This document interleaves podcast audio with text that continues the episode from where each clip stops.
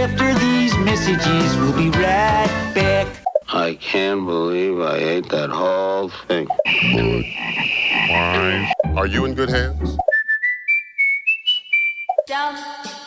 And now, a word from our sponsors.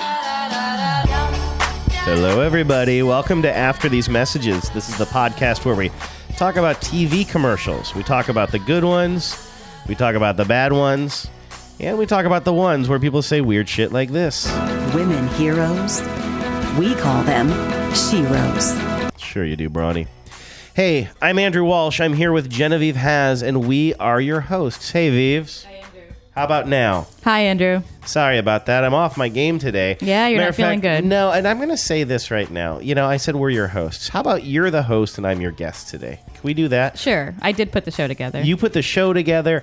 I just coughed my way through another podcast, and so I'm worried that the more I talk, even though I know I'm doing it a lot right now, the more I talk, the greater the chances that I'm going to get off the rails and coughing on you. So I'm going to hand the reins over to you. What the hell are we doing today? We are talking about a particular trope in commercials. Like, you know, when we first started this show, it was like trope of the week. And then we ran out of tropes. And then we got lazy and stopped doing tropes and just sort of basically made every show some version of a grab bag. But I was watching... so our own... we kind of gave up on our own tropes. Yeah, exactly. But I was watching TV, as I want to do, and I noticed that there is a particular trope that actually a lot of commercials and advertisers use. And for an industry that prides itself and actually has many people in it whose title actually says creative, it's pretty hackneyed at this point. And that is the idea that there's like a version of the consumer in the ad and another version of the consumer in the ad, and the happy version of the consumer usually is using the product, and the unhappy or in some other way, some deficit having version of the consumer is not using the product. So this was some sort of a drug-induced show topic? It does seem that way. No. So in other words, like the idea of an alter ego or an evil twin, okay, or something like that. Like, and these can be good or bad, right? Like a better version of you or a worse version of you. Yeah, and actually gets used in lots, sort of some interesting ways, which we'll go into. And some of these are ads and products that we've talked about before, so I won't belabor the ones that we've done. But you really do start to see a lot of these once you start looking for them. When it's time to check in with the ad council, can I ask you one question about that? Yes. Is it jingle time? There is a jingle. Oh, I'm happy to report, yes. All right. Well, I'm looking forward to that as well. So do you want to just get right into this this evil twin talk? Yeah.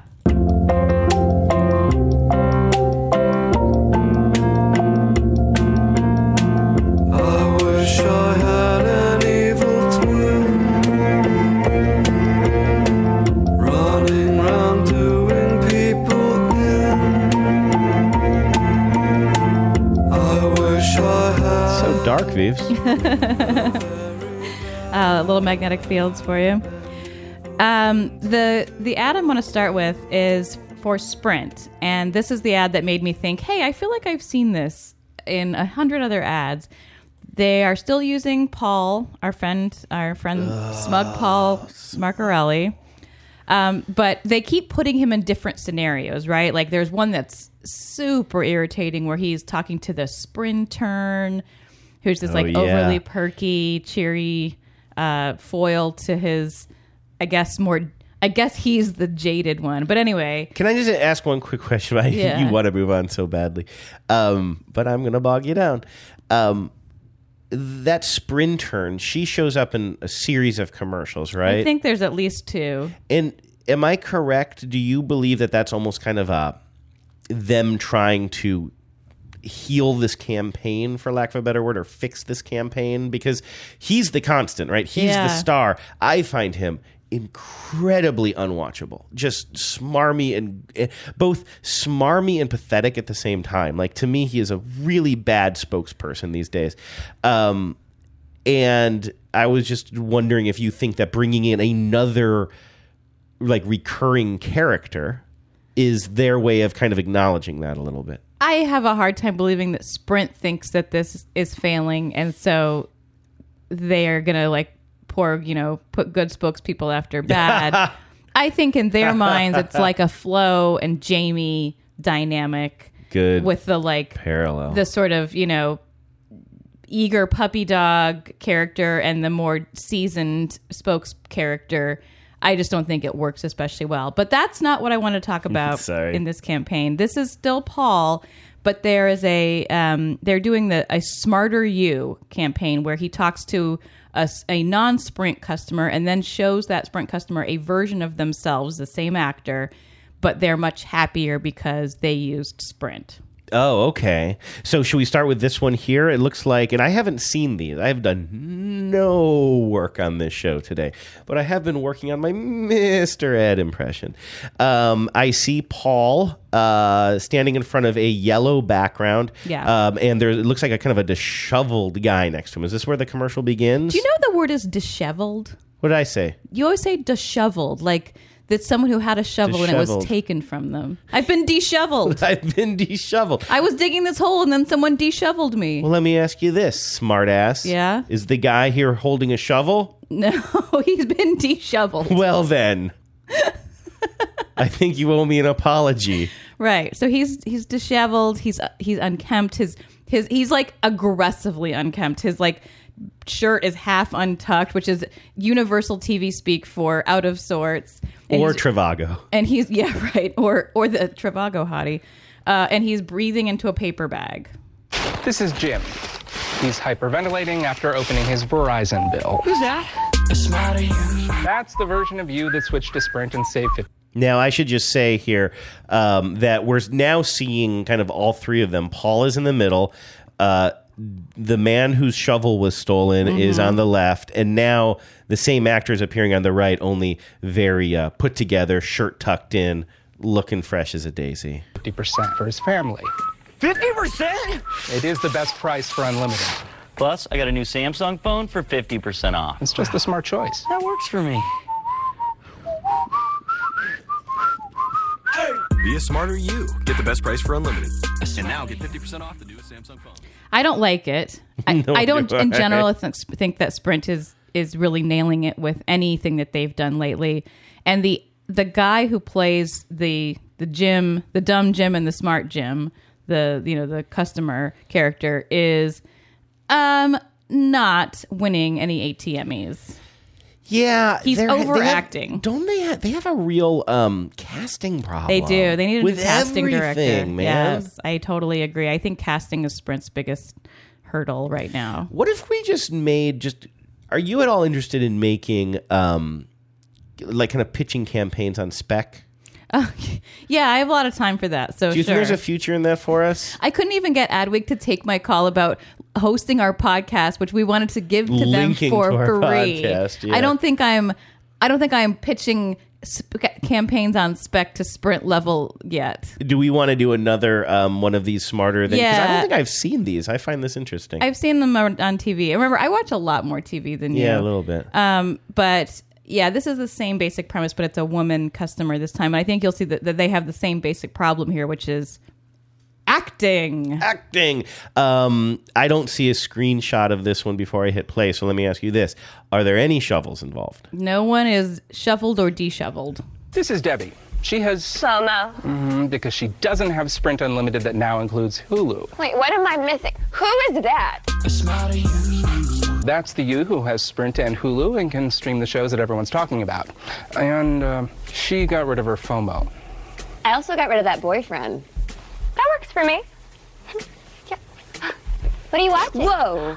Ooh, that looks funny. Be a smarter you. Wow, she's annoying herself. Yes. I gotta say, as somebody who does that a lot, I guess I can associate with that. Of what? Annoying myself. Well, here's a couple things that are wrong with that ad. I got rid of that boyfriend. Do you mean like the person who you would identify? It's like when we do that joke we make all the time, like Joe Perry asks about you all the time. Oh, right, like, yeah. Do you mean I got rid of Steve? Like, you wouldn't say that. Yeah. You wouldn't say that boyfriend to yourself. right? Right, yes. And it also brings up some timeline. Well, no, I guess it doesn't bring up timeline. I guess it's like a sliding doors scenario. Yeah, that's a good way of putting it. I think it's a sliding doors story. Okay, anyway. Okay, so that's interesting. But I also don't think either. I don't think that actress is very good. I think that does a good job of setting up the thesis, but too. But you get it, right? Yeah, it's like, okay. So there's this idea that, and so many advertisers have leaned on this, but I do think it's kind of interesting to unpack how are they using this, right? Mm-hmm. So with Sprint, it's pretty straightforward. Use it, happy you. Don't use it, unhappy you. There's another set of commercials out right now that are using basically the same premise. Now, they are not, in this case, the exact same actors playing the other you, but they are the same premise. And these are ads for Realtor.com, with their spokesperson's been Elizabeth Banks for a number of years now. And she is just, you can't go wrong with Elizabeth Banks. I love Elizabeth Banks. Who doesn't? But I thought... I should just keep my mouth shut. I thought that I didn't love her in these things. Well, now listen, this isn't because I think she's a woman and she should be in her place, but she's a little aggressive. I think she is a woman. She's a little aggressive. Well, and shrill, right? And she's shrill. No, I think not every... I'll agree with you that not every Realtor.com ad with her in it works perfectly for mm-hmm. me. But I don't find her general persona to be off-putting. And I do especially like these, particularly this first one you're going to see, where she and a youngish man Sorry, this made me think of a joke that's not relevant to this podcast. Okay. That's like when I got in trouble for like laughing in the back of the classroom, and the teacher would say, "Would you like to share it?" No. And you couldn't because it was a dirty joke. You'd be like, "I was just thinking of something funny that Marty said earlier. I was thinking of a funny joke from the podcast My Dad Wrote a Porno." That's the truth. Okay. So she's walking down like towards a white picket fence from a doorway, of a new house, with a young guy carrying a little cute brown dog, and she's talking to him. I love this new place. Yeah, it's nice. We're happy. Yeah. Oh. What? Now, this is another guy comes up to the white picket fence where they're walking up to. He's also carrying a little brown dog. He sort of meets the general description that the first guy would meet. Like, they're tall, skinny, black. I think they both have mustaches. They're not the same actor, obviously, but they clearly... And one of them's wearing a black sweater with white stripes, and the other guy's wearing a white sweater with black stripes. And they're both carrying dogs, but the dogs are slightly different. Dogs are just slightly different. Yeah. Oh. What? This is a not you. He also wanted your house, but you used Realtor.com. With more homes for sale, updating in real time, you found it before he could. Sorry. Don't apologize to me. Apologize to Carlos. No. I mean, let's not make it weird, Carlos. Find your dream home before not you. Okay, that ending line is hilarious. Isn't she delightful? She is great. But here, now I'm remembering this campaign. I like to wait until I'm in a show before I remember the commercials we're going to be talking about.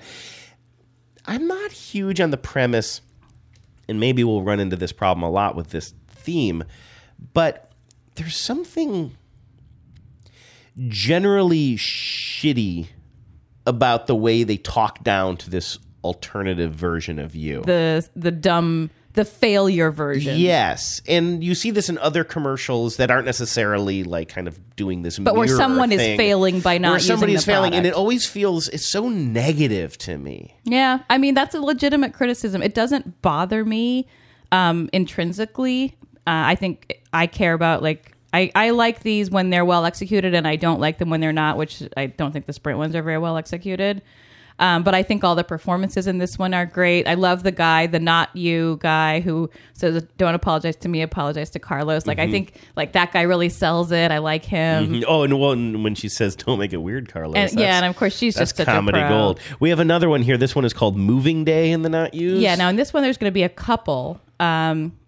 And the couple they're moving into their new house. They're talking to Elizabeth Banks about their new house. And then the not you version of them comes up to the window of their new kitchen and peeks in. Move-in day. So exciting. Who's that? Oh, those are just not yous. They also wanted this house. But you guys use Realtor.com. With more homes for sale, updating in real time, you found it before they could. They're just having a stare off, by the way, and the people outside look really pathetic. And it's driving me crazy. If you see the guy who's the not you version of the man, he's about to have a line here. He is somebody. He's some actor on a sitcom or something. And I'm going to make this show picture on Facebook. I want everyone to go look and tell me who this dude is, because I looked on iSpot. They don't list all the cast members. I Googled it. Usually I have pretty good Googling skills. Someone tell me who this mofo is. Should I hit play on this, though, or are we waiting for a punchline at the end? Yeah, there's a little punchline. I love your new house, Mel. Find your dream home before Not You finds it. Yeah, there's something about this kind of jealousy thing. You know what I get a little whiff of with this? Something that really bothers you in the other campaign is the I got mine attitude. Yeah. And what is there's an element E-Trade of that for commercials? Sure. Yeah. You like the suckers who didn't get on. Right. You know, you're the dumbest guy in your high school, just bought a yacht. Like, get yours. There's a new one. We won't talk about it. We won't show it here. But there's a new one that really makes me insane where the guy being whose inner thoughts are being narrated is watching his new brother-in-law who's tall and handsome and rich and all these great things, and your dad loves him. You like your new brother-in-law, but you'd like him more if you made more money than he did. Like, it's so just grimy and small and unpleasant. And it for me, money's an emotional thing for most people, for everybody, I would say. For me, the associating those emotions with money and like how to be rich is disgusting. And also, let's just get into it. Like, almost every commercial, there's a stand-in for you, the consumer, right? In some way or another. Yeah, and in this case, clearly in today's show, we're talking about kind of a twist on that. But in those E-Trade ones, it's very, very specifically. I believe it's even written in the second person. Yeah, it is. You would like your brother-in-law more if you made more money than him.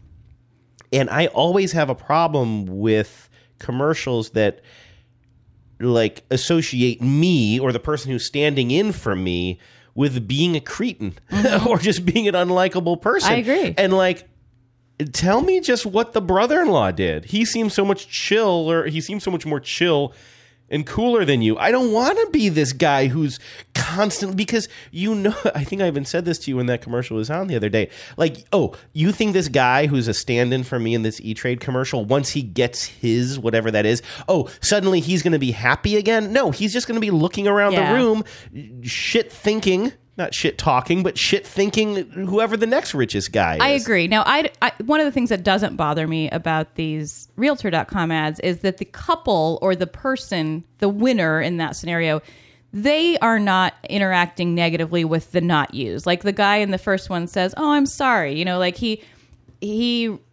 either don't interact at all with their doppelgangers, or they interact in a basically neutral to nice way. And I think that's nice. Like, Elizabeth Banks can be a little snarky. She's the realtor or whatever. She's the company. But the person, the proxy for you, is not a jerk. Yeah, that's a really good point. You're not... They're not trying to make the other yous feel bad or rub their nose in it. If anything, they're just feeling a little awkward because they're confronted with their other yous. Exactly. All right, so moving on, there's another one. This is a pretty old one, but I thought of it. I remembered it for years, and I thought of it when I was putting the show together. You know the runner, Usain Bolt? Yeah. Obviously. Like, I think is he still the fastest human? I think so. He doesn't run anymore. So no one knows. He could be. He's like, no one will ever know. I don't run anymore. Yeah, way to go, Usain. Take the low road. But he was an Olympian in his prime, and I guess this was now a few years ago. Xfinity did a commercial with him where he had a doppelganger or a twin named who they called Insane Bolt, and Insane makes Usain look like a slowpoke. This rings. Do you remember this one? Just a faint bell. So it's really just an excuse for Xfinity to brag about their, internet speeds and all of that banana, all that nonsense. But the opening to it is very cute because he's getting ready. He's in the starting blocks for a race, and then a version of him, Insane, gets next to him, and he's all like, he like covered in red lightning and everything, and the look that Usain gives to Insane is pretty funny. What if Usain Bolt had a twice-as-fast brother? Is it Usain? I guess is that what that guy said? Yeah, I always thought it was Usain, but I probably have just been reading it more than hearing it. I guess I always thought it was Usain, too. What if Usain Bolt had a twice-as-fast brother? Insane Bolt. Yes, insane. And what if Insane represented Xfinity's twice-as-fast movie downloads, twice-as-fast TV streaming, twice-as-fast connecting and chatting? Insane! You're insane! You're crazy, Bob. Xfinity Internet. We've doubled our speeds. The fastest got faster. Little Bob Costas at the end there. Yeah. Bob Costas cameo. He's just such a great... Not Costas, but Bolt is... I mean, I have no problem with Costas either, but Usain... I guess Usain Bolt is he's very charismatic, wasn't he? Had a bunch of commercials in Jamaica that we've talked about. Like, yeah, he's like the national, you know, hero of Jamaica. And because he's just like he's one of those guys. Right, who those are the ones. Yeah, he's not just an amazing athlete. He's just so charismatic and just naturally funny, even in a commercial that doesn't have that many lines. The ones we were talking about from Jamaica, what were they for? He was running a relay, right? Was it for Red Stripe? I want to say that because it's the only Jamaican product that I know of. I'm pretty sure it was. But then, like, you hand something off, and then he would stay and party, I think. Exactly. And then somebody else would have to take the baton. He would make somebody take the baton and yeah. Anyway, I really like him. And they would say something, right? It was like beep, beep, but it wasn't beep, beep. It was like beep, beep, but it wasn't beep, beep. Can you name the show that?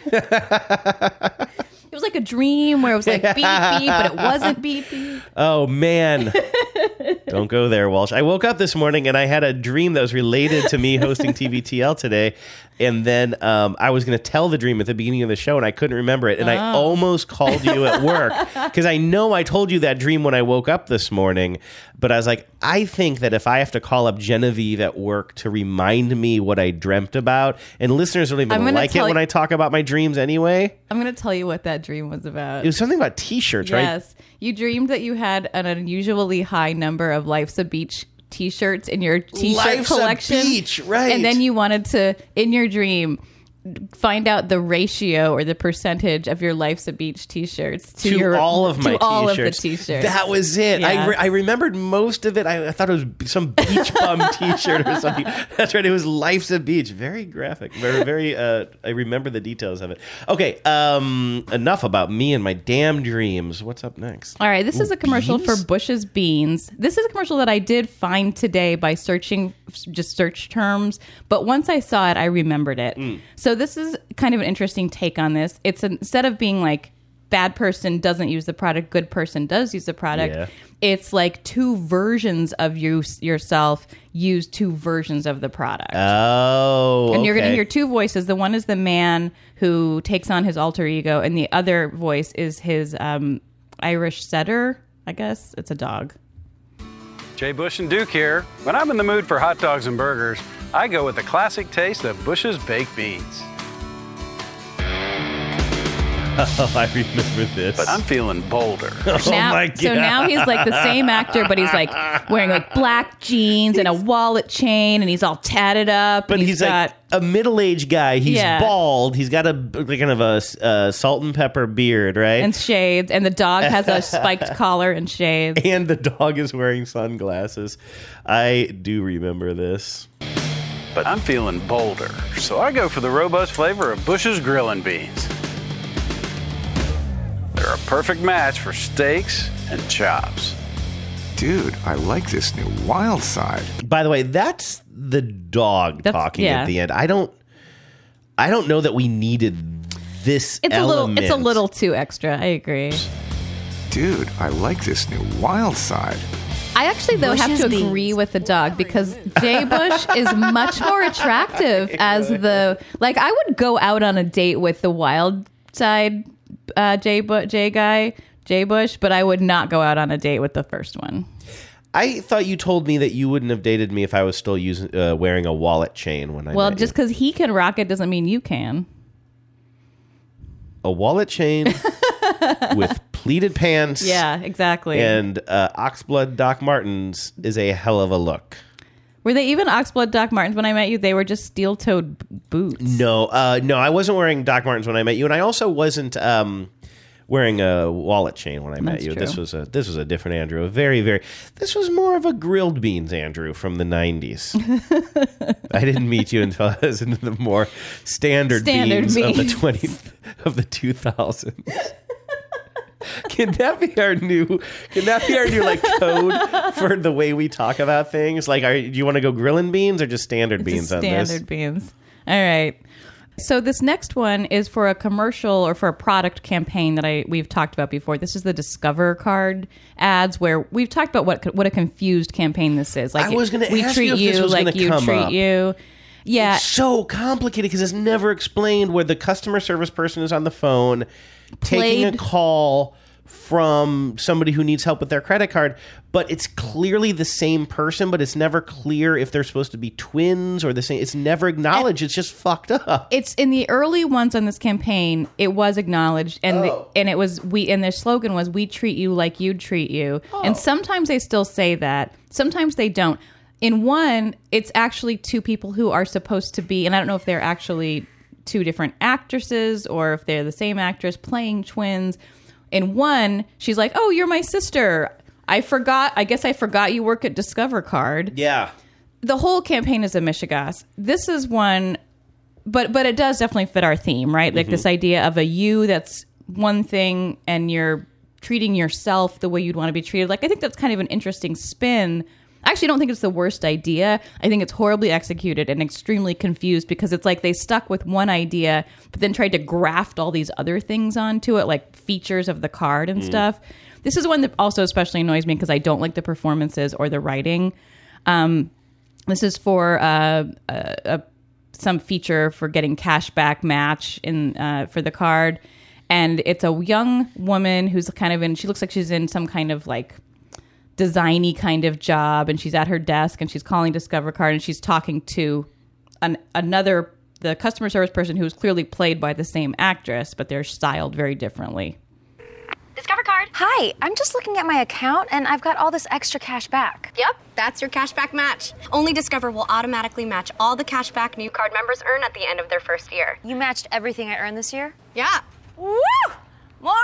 More money! Yeah! It's all very exciting. I'm gonna spread the news. Spread it wide. It's cashback match, people!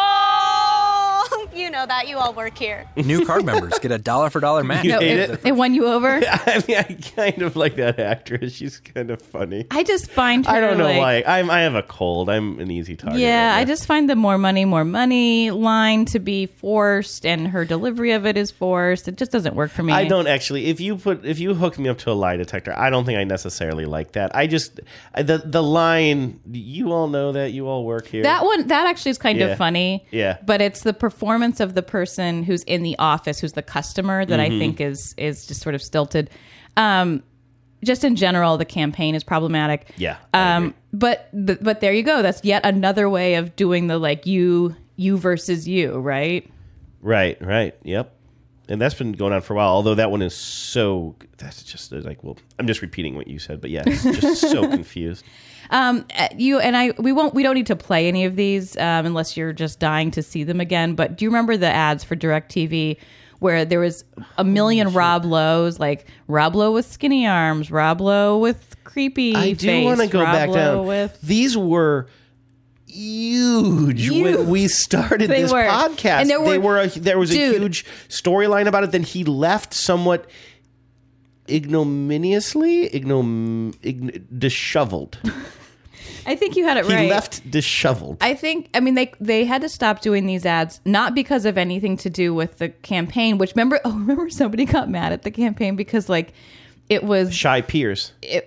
It was Shy Piers. That's right. Shy Piers. Because when you have an association of Shy Piers. But that's not why they had to quit doing it. No. But they, there's some association representing the rights and needs of people who have whatever medical condition makes you a shy peer. Right. He had a shy pea joke in one of these commercials.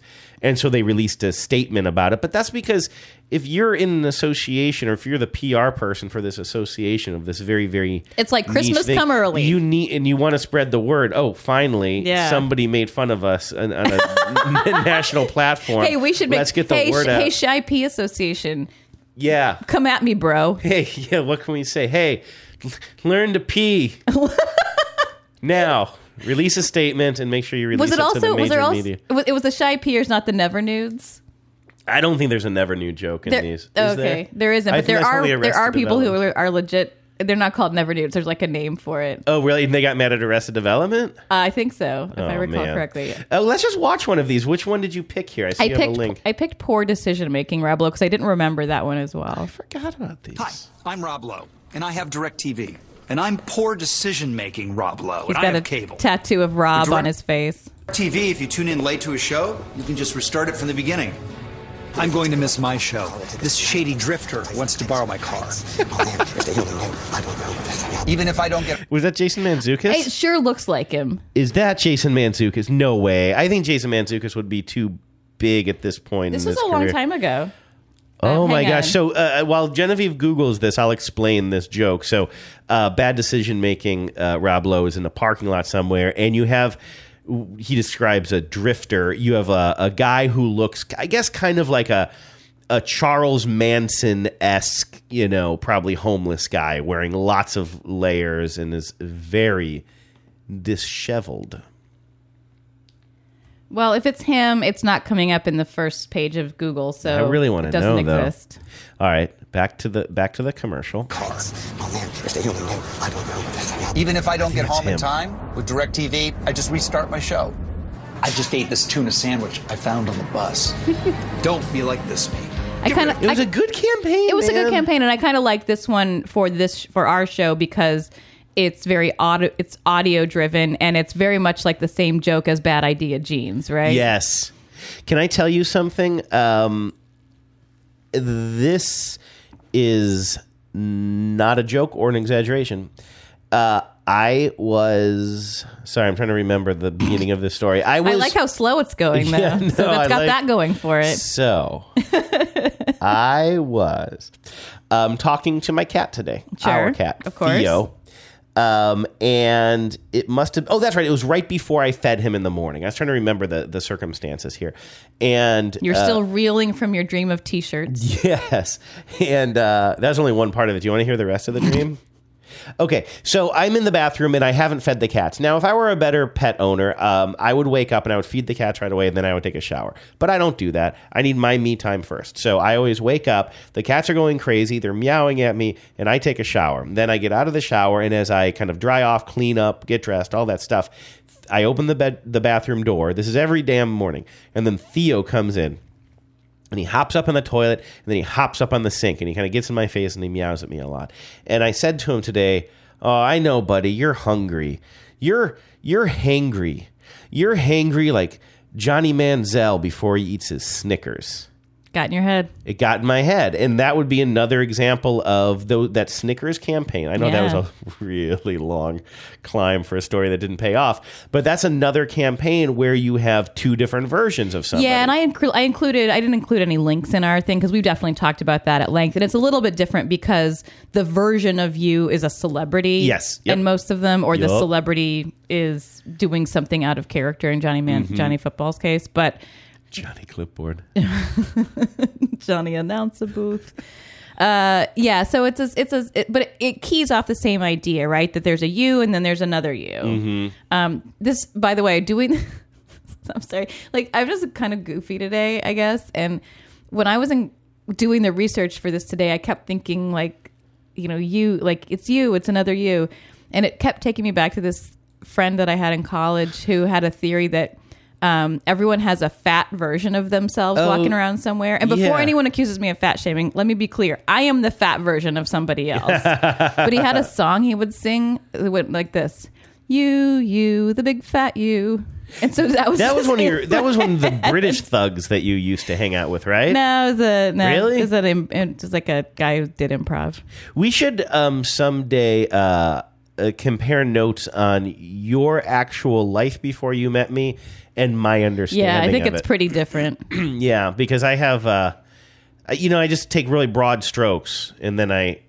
You try to color in the difference, they color in the rest, and you don't really have a lot of the facts. And when I say broad strokes, that's more sophisticated. I have like... You know how you have regular Crayola crayons, but then you had the big jumbo crayons? Mm-hmm. Those are my strokes. Jumbo crayons are the big fat Crayolas. Right. Crayons. Big fat crayons. Do we have any more of these that we want to talk about? Yeah, there's just one more that I really wanted to talk about. These I have been seeing on television. They're a PSA. They are made by the by NHTSA, the National Highway Transportation Safety Administration, and they are PSAs about not drinking and driving. And the premise is that these drunk people go into the bathroom, whatever bar they're at, and they start having a conversation with themselves in the mirror. And the mirror version, which is much more like kind of not bleary and drunk, is like telling them like, you're fine to drive. And it's really interesting. There's two, and I'd like to play them both. This is the one with the man, and tonally it's just really different from the one with the woman. So this one has a very dark feel to it. We see the inside of a men's bathroom that is kind of dimly and fluorescently lit. Yeah, and it's got a green hue to it. It almost has a David Lynch vibe a little bit in the still shot, but that's probably only because of the checkered black and white floor. Yeah, I think so. I mean, it's not in other ways, other than the fact that the mirror image is talking to them, it's not surreal.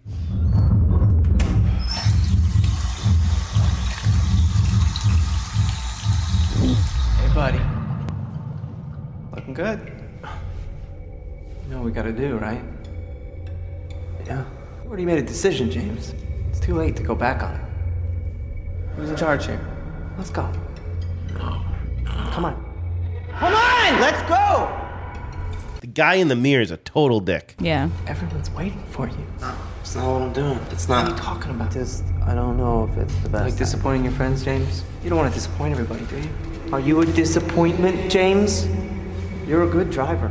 But that's not... Get in the car. No. Get in the car. I don't think I should do this.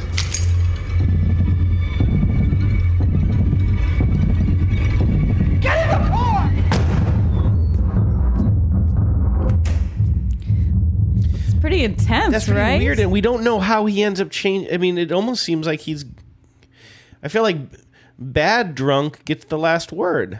What do you mean bad drunk? The guy in the mirror gets the last word. No, I think so. What you hear there, but maybe or what you don't hear but see is just after the guy yells, "Get in the car," the sober looking but very angry mirror version, the door to the bathroom opens and another person comes in.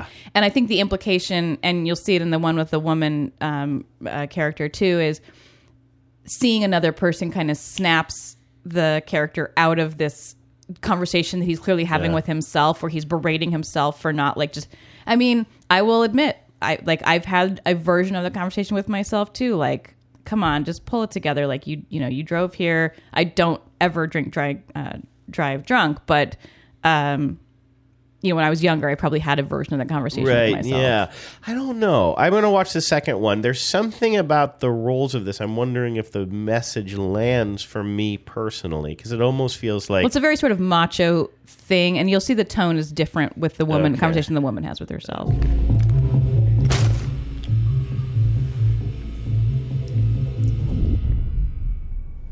Hey, babe. You're looking good. I love that color on you. Really? The girls were saying they want to go to another bar. I'm buzzed. You're fine. I don't know. Pick up your keys and get in your car. No. And same thing. And then the slogan is, don't trust yourself when you drink. I get what they're going for, but I think my problem here is kind of what we were talking about before. Who's the stand-in for me? And I guess the drunk, kind of pathetic-looking people, because they are pathetic-looking. I mean, they've definitely had their shovels taken away from them. It's so weird that she says, "I'm buzzed." You can tell that I only hear that in PSAs now. I don't know why they're using "buzzed," because she's shit-faced. You know, like she's not a little. You use the word "buzzed" when I've had a couple of beers. We do. We're 40. Oh, maybe. I do think that more and more, like I'm seeing. You're right. I'm seeing like. Buzz driving is drunk driving. And I think that is, and I've seen in some other, like there's a movie where a character says like, oh, I want to go out and get drunk. And then she quickly amends it to say like, I mean, just buzz, like still be able to drive home. She's a bad character. You think it's like a language thing where the kids are kind of saying buzz? I think it's something that at least that's what that's what the science is telling this. So, you know, that's what the research is telling the people who are trying to stop drunk driving, is that the idea of being buzzed is still drivable. I see. And of course, you know, when you get a little bit older, you know that's not true. I definitely understand the buzzed driving is drunk driving thing. That's a very, I mean, that's... I think that language... I mean... To be clear. But seeing this woman who looks more like she's at the end of her night. Yeah. She is bedraggled. Yes. That's when somebody takes your draggle away from you. Yes, exactly. Actually, it's when they bestow a draggle on you. You were without your draggle, but now you've been bedraggled. How to train your draggle. You know, she looks like she's more towards the side of passing out or maybe being sick or something like that. And so her saying, I'm buzzed, seems a little weird, but that might just be being old. But the point is, the people who look good and are put together in a certain way you would almost want to emulate are the people in the mirror. Like, I understand the point of what they're trying to do. That's what they're seeing themselves as. I mean, I understand the plot of these and what they're trying to say, but a big part of commercials, and we talk about this a lot, is you shouldn't have to be super, super invested in a commercial to get the message. Yeah. And in this, at quick glance, there's one person who looks like somebody you don't want to be, and then there's somebody who you do want to be. The woman on the other side of the mirror is way better looking. It's the same woman, but she's put together. She's not at the end of her night. Same with the guy. If you're just kind of watching this, like, I don't want to be in the place of the awful looking people, and usually in commercials you're not. I guess so. I think neither character is meant to be likable. The drunk person is drunk, and the put together person in the mirror is bad. He's a jerk. They're jerks. Yeah. So I think that's where you. There's an ad I did not include because there's no audio to it, and it's extremely disturbing. It was put out by, I think, Clemson University, and it's pretty old. It's probably like 10 years old now. It's of this very sort of, I don't know why a university would put out a thing with a character this old, but it's like a middle-aged guy, in the bathroom, and there's just music, but over top of the music, you see him kind of try to straighten himself up in the mirror. He's clearly very drunk. And it says all these things in the text next to him, like, you would never hit your wife. You would never grope your daughter's roommate. Oof. You would never, like, a bunch of other stuff. And then it says, like, but this guy would, and it's the guy in the mirror. Oh, wow. Yeah. So it's pretty... So that's just kind of anti-drinking. Basically, yeah, like it's over, yeah, like overconsumption, I guess. Wow. Is now the time of the show where we check in with the ad council? That's the time of the show. Everybody's talking at me. I don't hear words they're saying. Only the echoes of my mind. By the way, that's really interesting. Thank you. I enjoyed taking kind of a back seat to that. For real, that was really interesting. Well, our first piece of feedback is from listener Tracy. She sent us an email. I said on the last show, maybe it was the last show, or I think it was, when I was talking about we were talking about the new Diet Cokes, right? And the one with Jillian Jacobs, and then the other guy whose name I can't remember. And I said, I kept referring to the cherry one as saucy cherry. It's actually feisty cherry. Right, okay. But I was out camping this weekend, and we had to get a bunch of, food and stuff for our campsite. And I passed a display of the new Diet Cokes with their cute skinny can, clearly like going after LaCroix. And I bought a mango, and I bought a saucy cherry, AKA feisty cherry. Did you do the dance? You know what? I didn't. I couldn't remember. I don't have the... I just don't think I have the charisma to pull off the mango dance that girl does. Listener Tracy writes, I'm drinking a saucy cherry Diet Coke right now as I listen to you discuss them on episode 121. I didn't drink pop for 7 years. Pop. We have a Midwesterner, yes, Tracy. Yes, we do. Hello. Greetings. I'm a pop drinker too. I didn't drink pop for 7 years because I was in a singing group and it's bad for your throat. However, since I no longer sing, I indulge in a diet Pepsi, sorry, not sorry, now and then. In a weird twist of fate, it was ATM that drove me to Diet Coke after I heard you talking about the ad for the mango flavor with the cute dancer a few episodes ago. Now I am working my way through all 4 flavors just for kicks. So far, the ginger lime is my favorite, and I look forward to Genevieve's review. And she asks, was I a victim of secondhand advertising? Wow. Did Big Coke get to me through you? We may never know. I think we do know. Yeah, Tracy. I think we do know. We know definitively. The answer is yes. But indeed, well, somebody please freaking call Adweek and tell them about our influence. Tell them about our influence. Jeez. We're so powerful. So I wanted to say thank you for sending that, Tracy, and also to give my review. Because I tried... I'm not a huge fan of, like, ginger-based sodas. Like ginger ale, no? You know, a ginger ale occasionally will taste good to me. And once in a while I'll have, like, a Moscow Mule or something. But just somehow the idea of, like... It just sounded like it was a Moscow Mule, which I wasn't feeling like having. Where are you on Verner's? It's too gingery. Is Verner's just ginger ale only just... Because I grew up and there were... two different things. There was ginger ale and there was Verner's. And I think that Verner's is just ginger ale, but it just tasted so much different as a kid. I mean, there's different strengths of all those things. Anyway. But anyway, so I did try the saucy cherry and I did try the mango. Mm-hmm. And they're both quite good. The saucy cherry is like a sort of a better version of cherry Diet Coke or cherry Coke Zero, which I'm already a fan of. The mango, you can almost not even taste the cola. It's so mango-y. It almost just tastes like, like a mango Izzy or something. Yeah, like we would get, I was going to say, like a colored pop. Like a colored pop. Because like that's, you know, some of my favorite sodas, yes, they're even more sugary and sticky sometimes, but like a grape soda, on a rare occasion, I'll love a purple grape soda or an orange soda. Yeah, once in a blue moon, it'll taste really good. I'm totally on board for particularly the mango, and I will even try the ginger lime since Tracy's recommended it. I would try it too because I like ginger ale. Why not throw a little lime in that baby? Yeah, and then maybe a little cola flavor. Do you want to do a taste test on the show next week? All right. Well, you already did. I mean, I did it. I can tell you I like the cherry and the mango. I'm just having flashbacks to our my quasi-obsession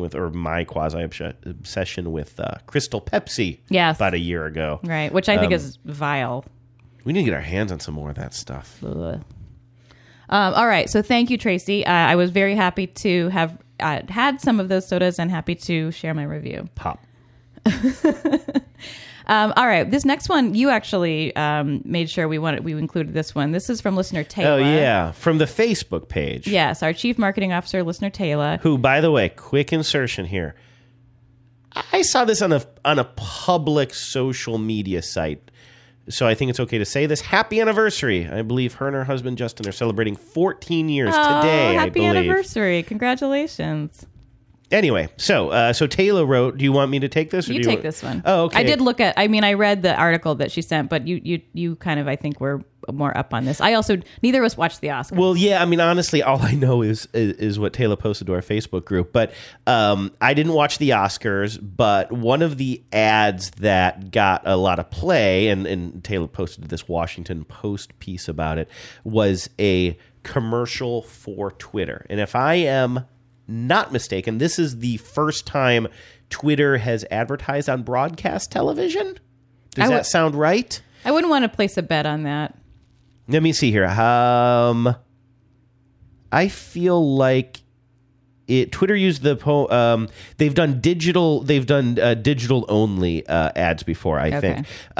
Anyway, so this advertisement, this commercial, is a kind of one of those stunning black and white, high contrast kinds of ads. And a young woman who is a poet comes out and she starts reading her poem. Is she a woman or is she non-binary? I believe she is a female. I guess it wouldn't make sense if she... I mean, the whole thing's about women, so all right. Yeah, it's not about just inclusiveness. I withdraw my remarks. It's specifically about female empowerment. And I'm going to read here from the... I'm going to read here from the Washington Post. The ad featured a poem written and performed by Denise Frohman, a New York City-born poet.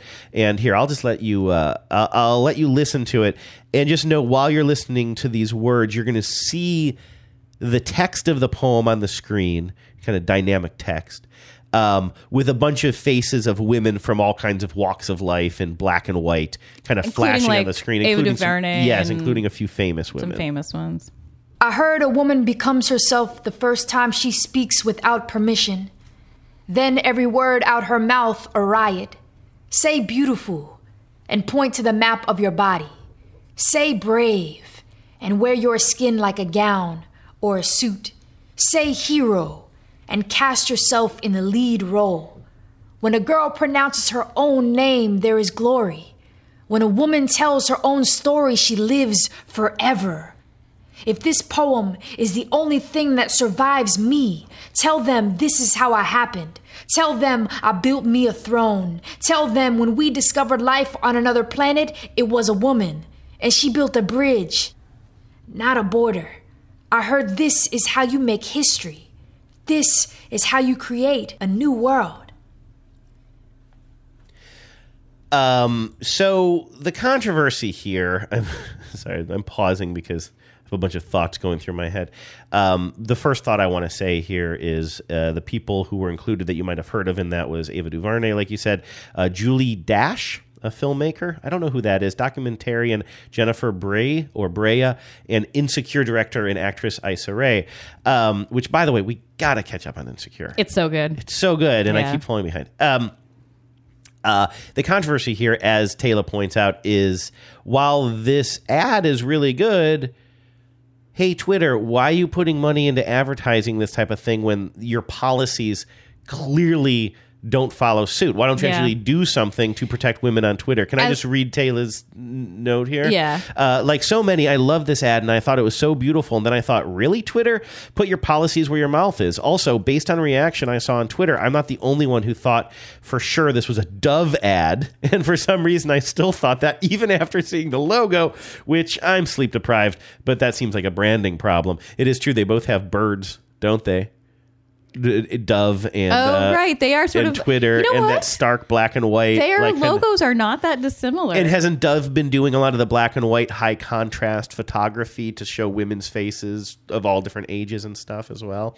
And that's what this Washington Post piece is all about too, that Taylor links to, which is people were just really pissed off because there are so many things that Twitter could do to make its platform a safer place for women, and it has done, as far as we can see, nothing to alleviate those concerns or make it a safer place. Yet here they are trying to like kind of, I don't even know what the word like is, like go on national TV during I think the Oscars is the second biggest commercial kind of buy-in of the year after the Super Bowl. It's hard to think of what else it would be, yeah. Although I heard the ratings are continuing to slide year after year with the award ceremony. But, you know, to spend big bucks on this thing, kind of towards women's empowerment when they're not doing a lot in reality is galling to a lot of people. Yeah, I will quote a woman named Stephanie who's at Sad Angles on Twitter. When they went to more characters, I don't even know how many it is now. She wrote 280, whatever. Wow. She tweeted, "Just get rid of the Nazis, Jack." Whoa, right? Yeah. I would echo that sentiment here, yeah. Twitter. Just get rid of the Nazis and the harassers and the stalkers and the bullies. Right, yeah. I don't even like that commercial, but I'm a dude. And maybe that... And I mean, I don't know. Like, honestly... It feels a little done to me. It just does. I mean, it's like... And we went on it for a long time on TBTL the other day. Luke really hates those ads with Common. And, you know... I laugh all the time because he said, I'm so tired of Common. He should just change his name to Basic. Right. Now people know that I tell you the jokes that I thought were funny that I told really on funny. TBTL. You know, here, can I just play that Microsoft? Sure. I just, and this is, seriously, this is a real personal thing for me. I'm not saying I'm right or that people should dislike it, but, you know, that kind of style of spoken word poetry has just, maybe it's just because of my age. Like there was a lot of it in the 90s. I feel like it was a kind of a Generation X kind of like you go to coffee shops and, totally, you know, so I married an axe murderer type of thing. Hold on, I'm looking for one thing here. It's like this from Parks and Rec. Anything can be a slam poem if you say it like this. It's pointless. And so I have a little bit of Leslie Knope in me when it comes to that. Yeah. And then like take a listen to this Common. It's a Microsoft ad, right? I think so, yeah. And I'm getting tons of them. I think from talking about it on TBTL, people sent me links, and now all of my ads in Twitter are links to this video of Common in kind of a TED Talk style presentation, is on stage, but he's talking to like an empty auditorium. Today, right now, you have more power at your fingertips than entire generations that came before you. Think about that. That's what technology really is. It's possibility, it's adaptability, it's capability. But in the end, it's only a tool. What's a hammer without a person? Okay, I'll just pause it here and let me skip to the end. Coleman! Whoa! You know that there's a difference between beat poetry and slam poetry. I know I was going a bridge too far with that. They're super different. I just happened to have that drop, so I just wanted to do it. But anyway, yeah, that kind of presentation. And I don't even think that I'm necessarily right about it. I think it makes me sound old. I think it makes me sound like a fuddy-duddy. And generally unhip. But yeah, that cadence of... Put a post-it note on yourself, write beauty on it, take it off, look at beauty. I'm just like, fuck. Like, I just can't. I want to, but I just can't. Yeah, and it feels especially, and I mean, I'm sure this poet from the Denise Frohman is a legit poet, and I don't something against her or her work. And I'm the idiot here. I understand that. I don't really have a problem with the poem itself. I think that style of a spoken word, some sort of poem that's being read. I mean, some jeans company did it fairly recently. I think it might have been my boyfriend Levi about like, it was like some poem like Jack Kerouac or something. And, you know, they're showing all jeans. And I actually thought it was great. But my point is that this has been done as a style. And so don't break your arm patting yourself on the back, Twitter. And also just get rid of the Nazis. And it's just, it's just Twitter. Hey, Veebs, what time is it? It's jingle time. Head Council, it's jingle time. Yay! Thank you again to Jeffrey Wilser. Absolutely. Who sent that to us. And who also, by the way, was a TBTL 10 of the week a couple of weeks ago. Wow. He's just racking up all the credit. Yeah. This only jingle, I guess I should say, is from Chris in Portland, and I'll just let Chris take it away. This is Chris from Portland, formerly of the calling in to sing the Golden Grams jingle and also the McDonald's French fry jingle, and I have another one for you. Okay, first of all, no need to pad your resume, okay? Let's get that out of the way right now. I have another one for you. This was from the heyday of the 80s, and when I was a kid, we used to walk around the playground, and those of us who were cool and in the know could sing this whole song. And it's from Milk. It's before the Got Milk campaign started, and it went something like this.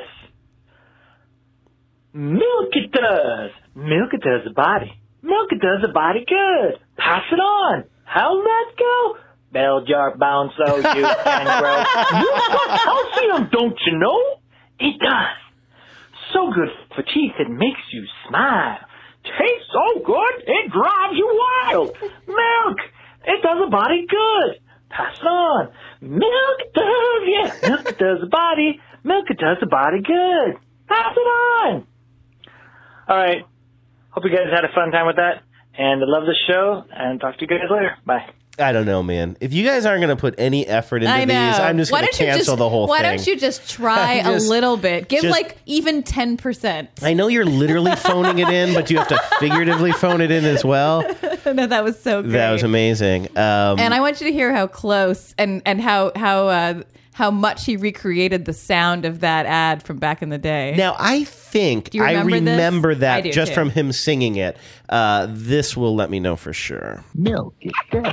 Milk does the body. Milk does the body good. Pass it on. What you mean? To keep you cool, can keep you lean. Makes you big, makes you strong. Picks you up all day long. It does. It's all there. Good for teeth and bones and hair. Milk it does the body good. This is also that perfect 90s sort of animation style we always talk about. That comes up a lot. It's like half, real photos or even real video juxtaposed with kind of like almost a cutout two-dimensional quality. Yeah, sort of a stop motion. Yeah, and it reminds me a little bit, you know, little touches of the AM PM hot dog commercial and what's the Monty Python. Monty Python, that's what I was trying to think of. Pass it on. Milk it down. Milk it down, somebody good. Milk it down, somebody good. Pass it on. I remember the end of, you know what sealed that for me? Seeing the skyline out the little girl's window at the end and then seeing the little cow pop out of the moon and say, pass it on. I do remember that. Yeah, that's a good one. Great. And great remembering. Absolutely. I'm so impressed that you were able to call that to mind. Well, that's how he let people know he was cool on the playground. Absolutely. You can sell anything. You can sell anything. You can sell anything. If you want to get in touch with us, please do. You can call us at 607-444-5597. We are definitely still accepting jingles. You can always find us on Facebook at After These Messages Show. It's the Facebook group. And you can email us at afterthesemessageshow@gmail.com. Again, that's 607-444-5597. I just always feel like I need to repeat the phone number. I don't know why. I don't know if it makes a difference. I think it's your public radio fundraising DNA poking through. You know what? This... you know, is the podcast that you rely on. Day in and day out, we're there for you. And we rely on your contributions to make it possible. We do. Thank you. It's your contributions, by the way, not financial, but jingle related. 607-444-5597. We have a challenge. Don't send the kind of money that folds. Send the kind of money that jingles. Send the kind of money that's gold. And that is your jingles. We're working on a challenge right now. We need to get 4 more jingles before 9 o'clock, and I know we can do it. I know we can do it. The afternoon crew couldn't do it, but you can do it. Anyway, guys, thank you so much for joining us again. Vive, excellent show. I really enjoyed it. It was really fun. As an observer today, that was fantastic. And we'll talk to the rest of you clowns next Tuesday. You had the juice now. Hey, yo, the government is lies, son. United States of Google, Verizon. They all spies, son. I'm Pisces rising. And you ain't who.